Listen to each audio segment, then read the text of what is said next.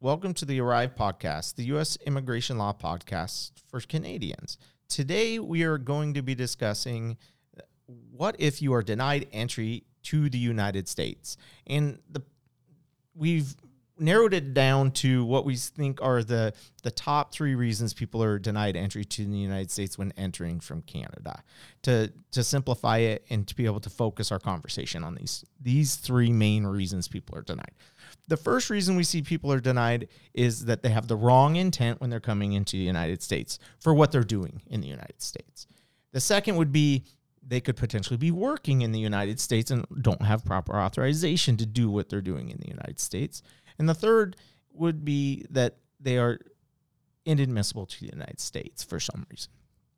So the first thing we're going to talk about is Canadians in general, right? Mm-hmm. Canadians in general have a status that is called visa exempt. I guess that's not a status. they're visa exempt, which means just like Americans, they're not required to have a visa to enter the United States. They're exempt from having to have that. Right. And it's kind of a unique status too, because most other countries that don't require a visa aren't visa exempt. They actually are part of a visa waiver. Yeah. They're from a visa waiver country. So, so you have to fill out, you actually have to fill out a form and and declare certain things so that you can get your visa waiver. Right. So this is a unique, um, you know, perspective for for Canadians. Um, they're the only ones that really are visa exempt.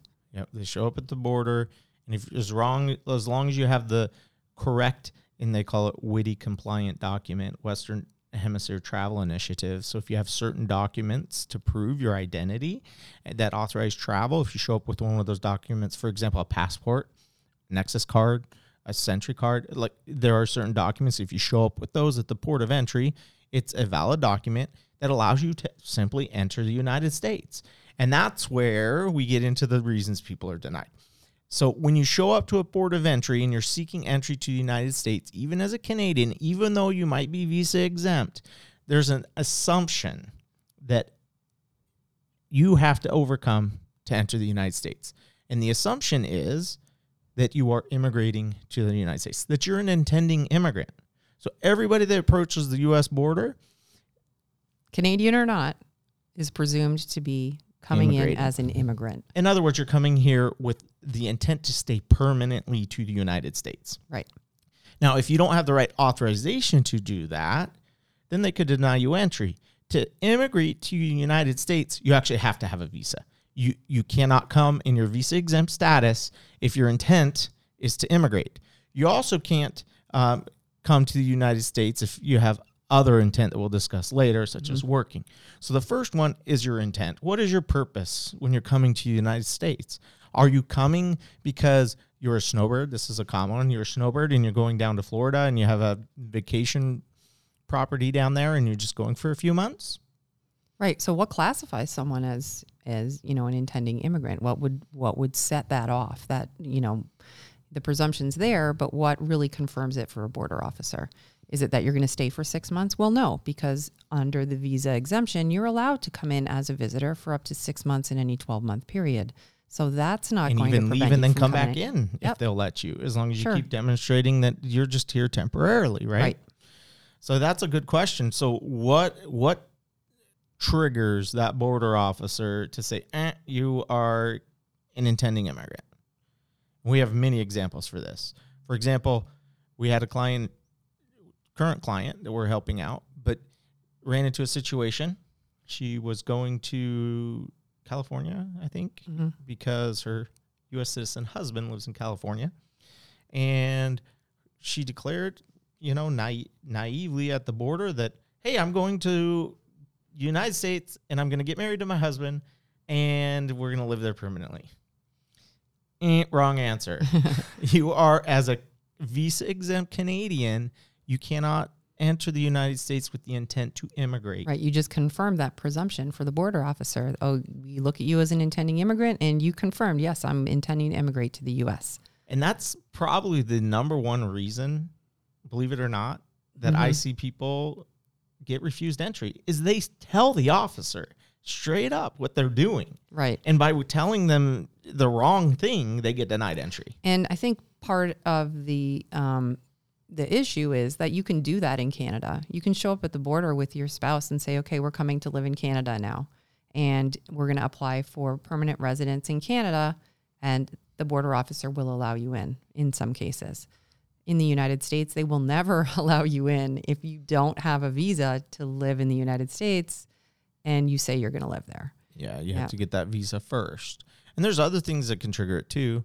Um, and we've I think we've shared this example in the past, showing up at the border with your U-Haul and your goods in your car, or even an excessive amount of belongings in the or car. even your pets. I had someone who was denied entry because they had their pets with them, and they, and they were, um, I think there were several cats, and they said, "Listen, if you're coming as a visitor, people don't usually, you know, for a short period, people don't usually bring their cats."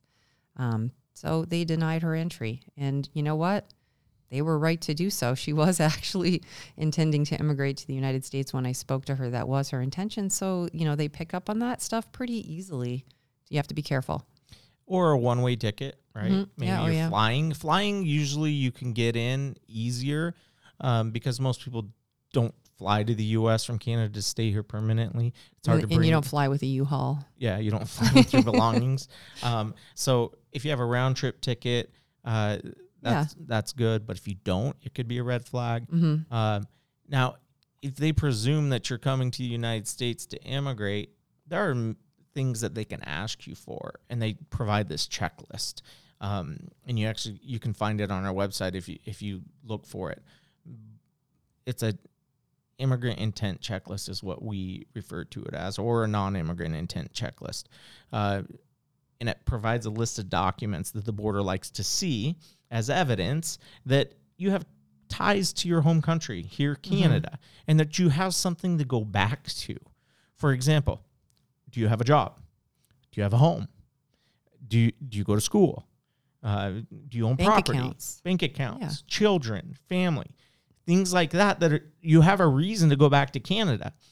If you show up and they and they think that you're immigrating, Yeah, like and then say, you don't have a job, You know, your do you have a house already- in Canada where you live? Oh, I just sold my house. That's Well, not good. Yeah, and I got I transferred all my money to my U.S. bank account. They they might deny you I entry. quit for my that. job. Yeah, My husband's already there, or Yeah. my spouse is already there. Uh, I mean, let's be clear here. We're not saying that anybody should misrepresent to a border officer. You always be honest and, and answer truthfully what they ask you. don't put the cart before the horse, is what we're saying. Yeah. So don't do those things before you enter the United States because you're going to get flagged. You're going to get, um, you know, denied entry for immigrant intent. And in every we when we're retained to represent somebody we send out a detailed list of instructions on how we're going to handle the case and the evidence that's required and part of that as well as our retainer it says it explicitly do not make permanent arrangements until your visa is approved or until you're authorized to do so. Don't sell your house. Don't quit your job. Don't do any of those things until you have that visa in hand that allows you to do it. Because if for some reason it's not approved and, and you took those steps you could be in a world of hurt. Um, so you need to do things in the proper order so you can immigrate to the united states. You can come but you have to have the right authorization to do so. So first reason intent. And i would say that's probably the most common reason. They identify that your intent to come to the united states does not fall under the status you're trying to enter under. So visa exempt people coming to do things they're not allowed to do as a visa exempt uh, Canadian. And that leads to the second thing. As a visa exempt Canadian, if you're coming to United States, you can come for various purposes. Like we said, you can come to visit people, you can come to vacation, you can come for Go to any t- conferences, trade shows, uh, you know. sporting events, Mm-hmm. whatever it might be. As long as it's a temporary event and you're coming to the United States and you're returning to your home country, you can do it. Um, if, however, you're coming to the United States for purposes of work, they could deny you entry. Right. Why? Well, visa exempt status does not grant authorization to work. And that applies to anybody from all over the world, not just Canadians. Canadians, just like residents of any other country, have to get authorization prior to working in the United States. So if the border officer thinks that you are coming to work in the United States or anything like unto it, and I mm-hmm. say that because mm-hmm. if you're coming to a meeting in the United States and you're being paid by a U.S. employer to attend that meeting, well, guess what? You're being paid to be there to attend that meeting. That's work. Right. And we've seen people get stopped at the border and turned around for the mere reason is because they had some uh, you know tools or equipment in their car. So i had someone who called me and they were they owned a property a recreational uh, property in the us and they were coming down to paint. Um, they were gonna they, and they they had paint in the car and they had some paint brushes and tarps and stuff. And the officer said what's all this? And he said oh i'm going to be painting my house this weekend. And i said no you're not. That's work in the united states. And he said it's my own property. Turned the guy around and said hire an american to come and do that work. So you got to be careful what you have with you um, they're looking for that stuff they're looking for tools they're looking for equipment um, you know any anything you use in your job a laptop can be considered um, you know a trigger to working in the united states Yeah, you're an IT professional, you have a laptop on Yeah. you. They could question that. They could actually confiscate your laptop and and look at it and see what's on it as well as your phone if they wanted to to verify things. So if you are working in the United States or say anything like unto it, they could refuse you entry to the United States until you get the proper authorization to do what you want to do in the United States. And run into people all the time to say, Well, I know people that go all the time to the US and I know they're working and they don't have a visa. How do they do it? Answer because of what they say to the officer at the border. And we're not telling you to deceive a border officer, but I will say it happens all the time that people will say, Oh, I'm going to my, you know, summer property. And then they don't tell the officer, well, I'm also going to go visit some clients and do some work, you know, at a client site and whatever it might be.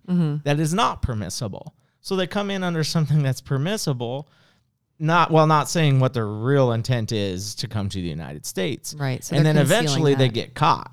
So they may get away with it one time or two times, but then all of a sudden the border officer sees, wait a second, this guy's coming all the time. He's coming every Monday. or on a regular schedule right uh, Yeah, every they're Monday. coming every Monday, or they're spending three weeks a month in the United States. What Yeah. is going on here? And then they really drill with questions, and they get get down to the truth, and they find out, oh wait, you're working.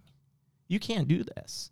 If you want to continue to do what you're doing, you have to first get a visa that authorizes you to do it.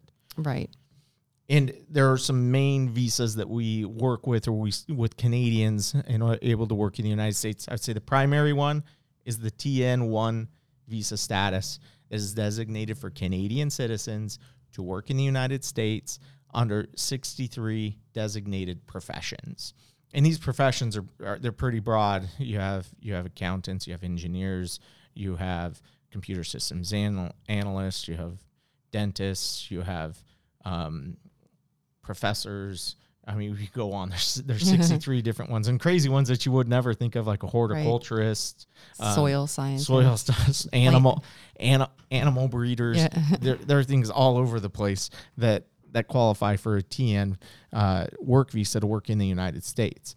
Um, But if I mean, if you aren't working in the United States and a border officer says, "Hey, I think you're working in the United States," how do you how do you convince them that you're not? I mean, one of the things you can bring with you would be proof that you're working in Canada.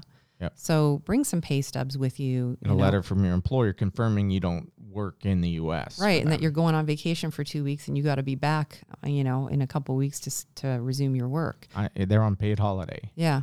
Here's So- a letter of confirmation. Right. Or, um, you know, maybe proof you're going to school in, in Canada and, and showing that you are, you know, pursuing your education there and, you know, you're on spring break and Yeah. you're coming back after spring break is finished. And, you know, then the officer may say, oh, okay, so I see why you're bringing your laptop. You're going to be studying. You got your, you know, your A valid letter from your reason other than work. Right. So then, then you're okay. You're overcoming that presumption that, that you're going to be working um, with some evidence. Um, so you may need one of a TN visa to do what you're doing, and in addition to working in a profession uh, that uh, qualifies, you also have the have the qualifications to do so, and you must have to, a U.S. employer. Now, hitting on work visas, the majority of the time you cannot self-sponsor for a work visa, and we get that question a lot. Do I need a sponsor? The general answer to that is yes. Mm-hmm. Uh, to get a TN work visa in the United States, you must have a U.S. employer or a U.S. client who's sponsoring you for that visa. And then um, another common visa we see is an L1 visa. We see this where there's entities with both U.S. and foreign operations, and they're transferring qualifying employees from the foreign operation in Canada to the U.S. operation in the United States. Or maybe not even transferring. They're just having the Canadian employee come down and, and you know do some work in the United States for a period of time, and maybe continuing to get paid by their Canadian employer, but they need to do some work in the U.S. So Yeah, once you're flagged as if you're working for even if the company has a Canadian branch and you and you're lawfully employed in Canada, but they have a US branch Yeah. and they require you to come down periodically, they can tell you to get an L1 visa even though you're not coming to work permanently full time in the US. Mm-hmm. Uh, they can tell you to get an L1 visa because you are getting paid for work for work for that you're per- being performed in the border of the United States. So yeah, And and for that. another mechanism for the L1 visa is maybe you have a company yourself in Canada. right. um, and you are thinking about opening operations in the U.S. and you want to expand those operations in the United States. Maybe you have U.S. clients. You know, maybe you're you're a trucking company and, and you take loads to the U.S. and you don't want to do A to B, right? You want to then be able to do loads across the U.S. or whatever it might be to expand your business. You can open a U.S. operation and then use that as a mechanism to transfer yourself to the United States. Um, we see that a lot as well as an investor visa or what's called a trader visa. So somebody who has a large investment in the United States and it's important to note that it not it cannot be purely residential or investment Oh, purposes. right. Yeah, a lot of people call and ask about that. Hey, I bought a house in the United States. I made a big investment. Uh, Can I, you know, I'm going to rent this house out and it's going to be like a business, like an Airbnb. Can I get a visa for that? yeah. No. So the answer is no. it has to, so that as part of your investment it has to be for commercial or business purposes not Mhm. residential and you must be creating jobs for us workers as a part of it and generally say at least three three us workers Yeah. if, if you have less than that then it can, will call into question the purpose of your investment it, it's if it's strictly to make an income for you and your family that's not going to qualify Right. uh, or if it's residential.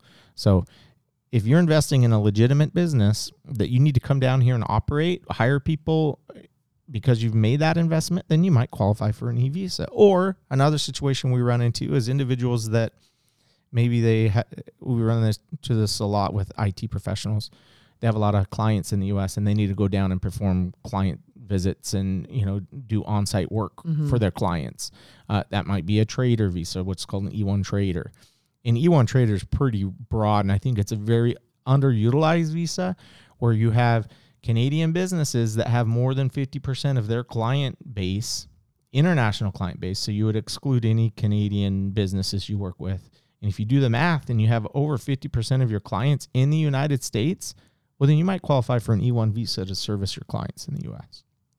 So, working, the number two uh, reason we see, and we can give examples all over the place. Uh-huh. So, if we go back to the L1 example, we represent a, a big uh, manufacturer of healthcare products, and they have offices in Canada and just over here in Buffalo. So, just across the border in Niagara Falls and here in Buffalo as well. And they have some employees that have to go to meetings, it's, and it's only a couple times a month.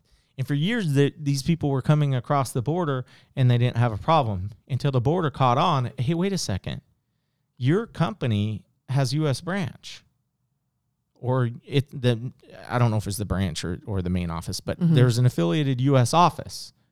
You need a visa.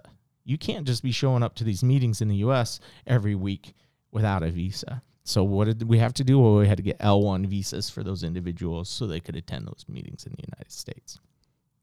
Uh, other examples, maybe uh, individuals who have their own Canadian company, and we run into this a lot with IT people. Maybe they're a software engineer and they run a software engineering company out of Canada, but they have some US based clients that they service. And they've been going down to service those clients just, you know, periodically. And then the border all of a sudden catches on. Oh, wait, you're going there quite frequently. Right. What are you doing? Oh, you need a visa. And that can be done. That person, if they have the right qualifications, can get a visa to then service those clients in Right. And I mean, States. we see a lot of times where the border will identify the issue and say, hey, you know what, we think you need a visa to come in and do this. And they don't deny the person entry, but come on in. You know, we understand you're going to meetings today. Go, come, on- come on in and do that. But next time you come, we want to see a visa in your hand before we let you in to do this.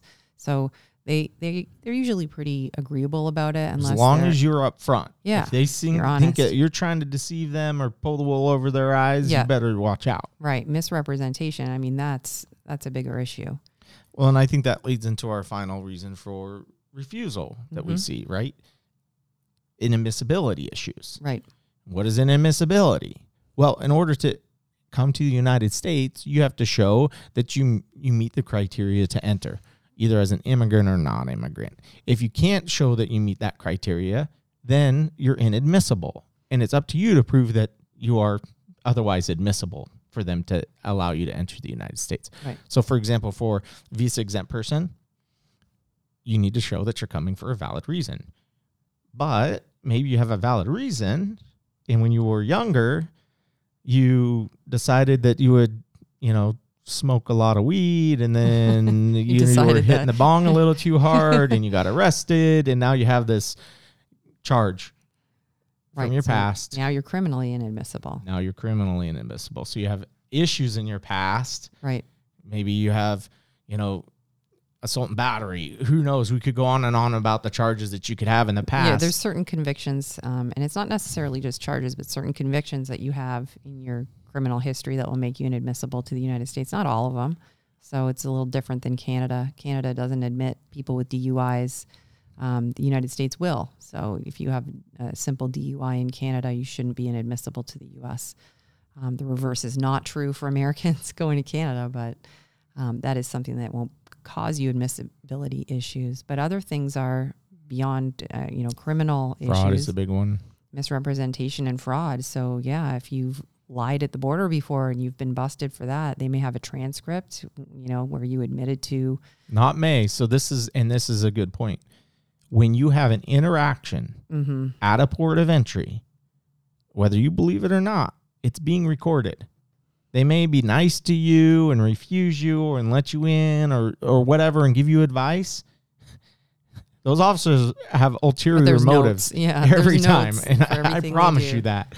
Um, Yeah. oh just come back and, and, you know we'll help you out. Yeah. Well they're baiting you. If you don't come back with the right information you're going to be even more trouble. So if you think you can show up at the peace bridge for example get refused and then drive over to lewiston queenston and come in you have another thing coming that the peace bridge will have put in the system the reasons they refused you and then when you show up at lewiston queenston they're going to pull those notes up and they're going to and- and unless you've rectified whatever it is that you need to enter then you're going to just cause yourself more trouble Right. that's think called port this way. That's shopping yeah, and that's their coworker, right? So Yeah. they're not prone to overcoming decisions of their coworkers. and who do you think they're going to believe right. not you Yeah. So if there's a flag, you know, some kind of fraud or misrepresentation um, in your background, you may be inadmissible to the United States.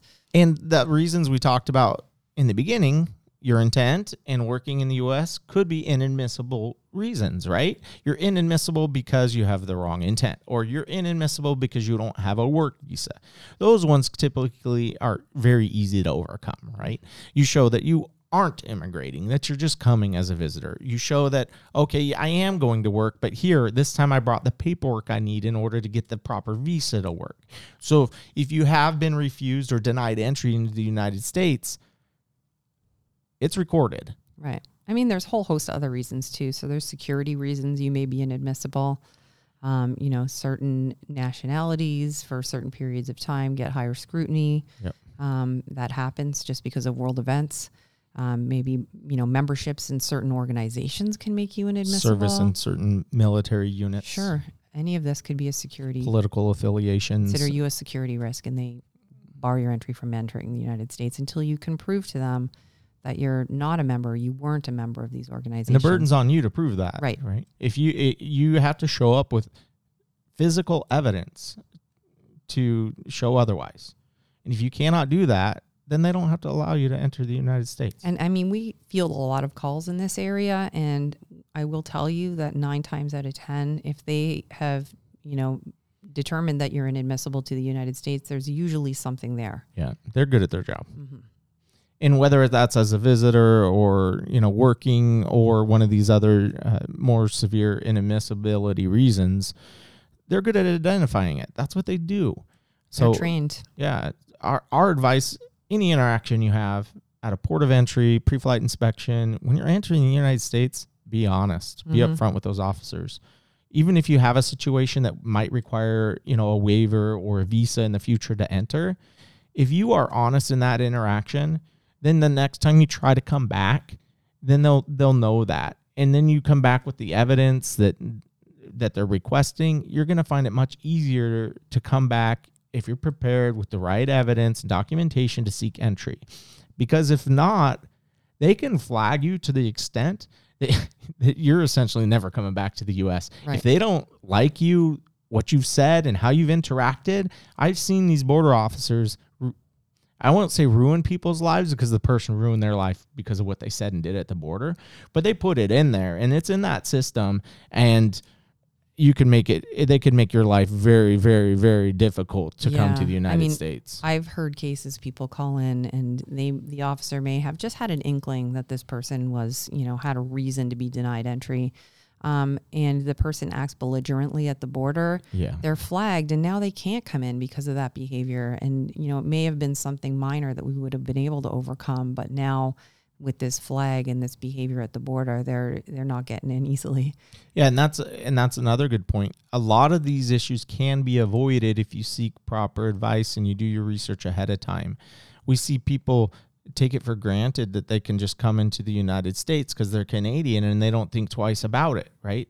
They assume, "Oh, I have a Canadian passport, I can just go." Well, maybe depends Yeah. on what you're doing, but be careful, do your research ahead of time. Make sure you don't need a visa. Make sure you don't have something in your past that might impact your ability to come to the US. If you are applying for a visa, make sure you have the right paperwork because again, when you make these attempts at the port of entry, it's being documented Yeah. and they will know that you've had those interactions. So it's best to go prepared right. the And first time. you know, be deferent to these officers. They're doing a job and they're trying to protect the border of the United States. And, you know, there are threats out there. So, I see a lot of fraud, misrepresentation. Yeah, I, I would it- say that's the number one thing they see is people lie to them all the time. right. And I think it's part of their training too for them to be hard on people sometimes. So if they're being hard on you and curt with you, um, you know, they're probably trying to find out something and they're using a certain technique.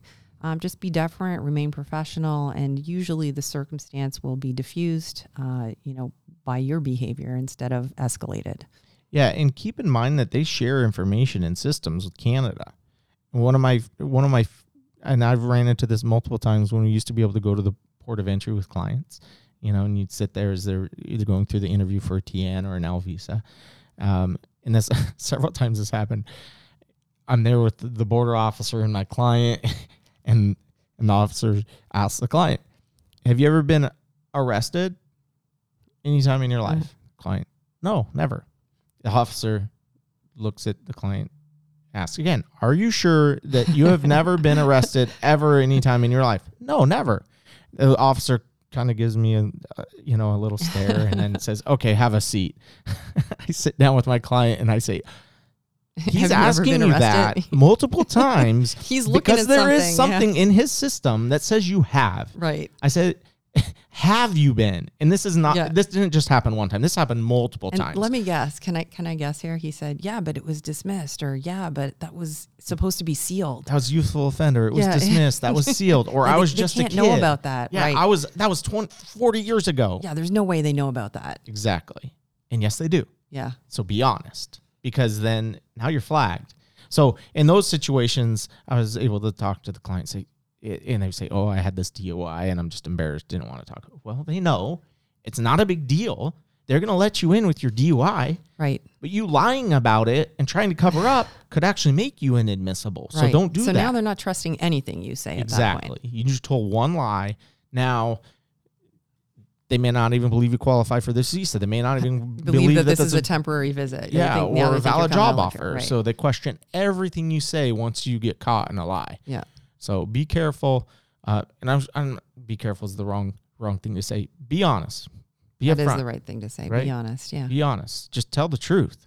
If you're coming to the United States or you have a legitimate reason, what do you have to hide?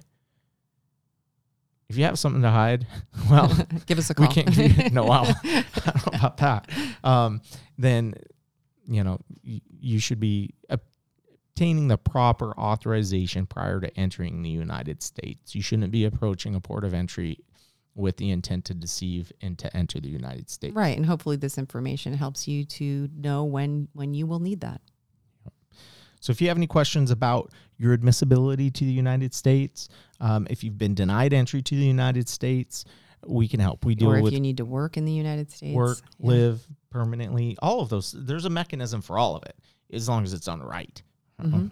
Um, so also plug for our YouTube channel and our website. There's a lot of good resources out there that are available to you. Our website has um, an FAQ section where a lot of these questions are answered. If you have questions and need more details about specific things, jump on our website, go to the search bar, search what it is that you're looking for. And if it's not there, you can also submit a question. Say, hey, this wasn't there. Can you answer it for me? And we'd be glad to help you out thank you for for listening today. Hopefully you found it helpful and we look forward to meeting with you again in the future. Thank you for listening and have a great day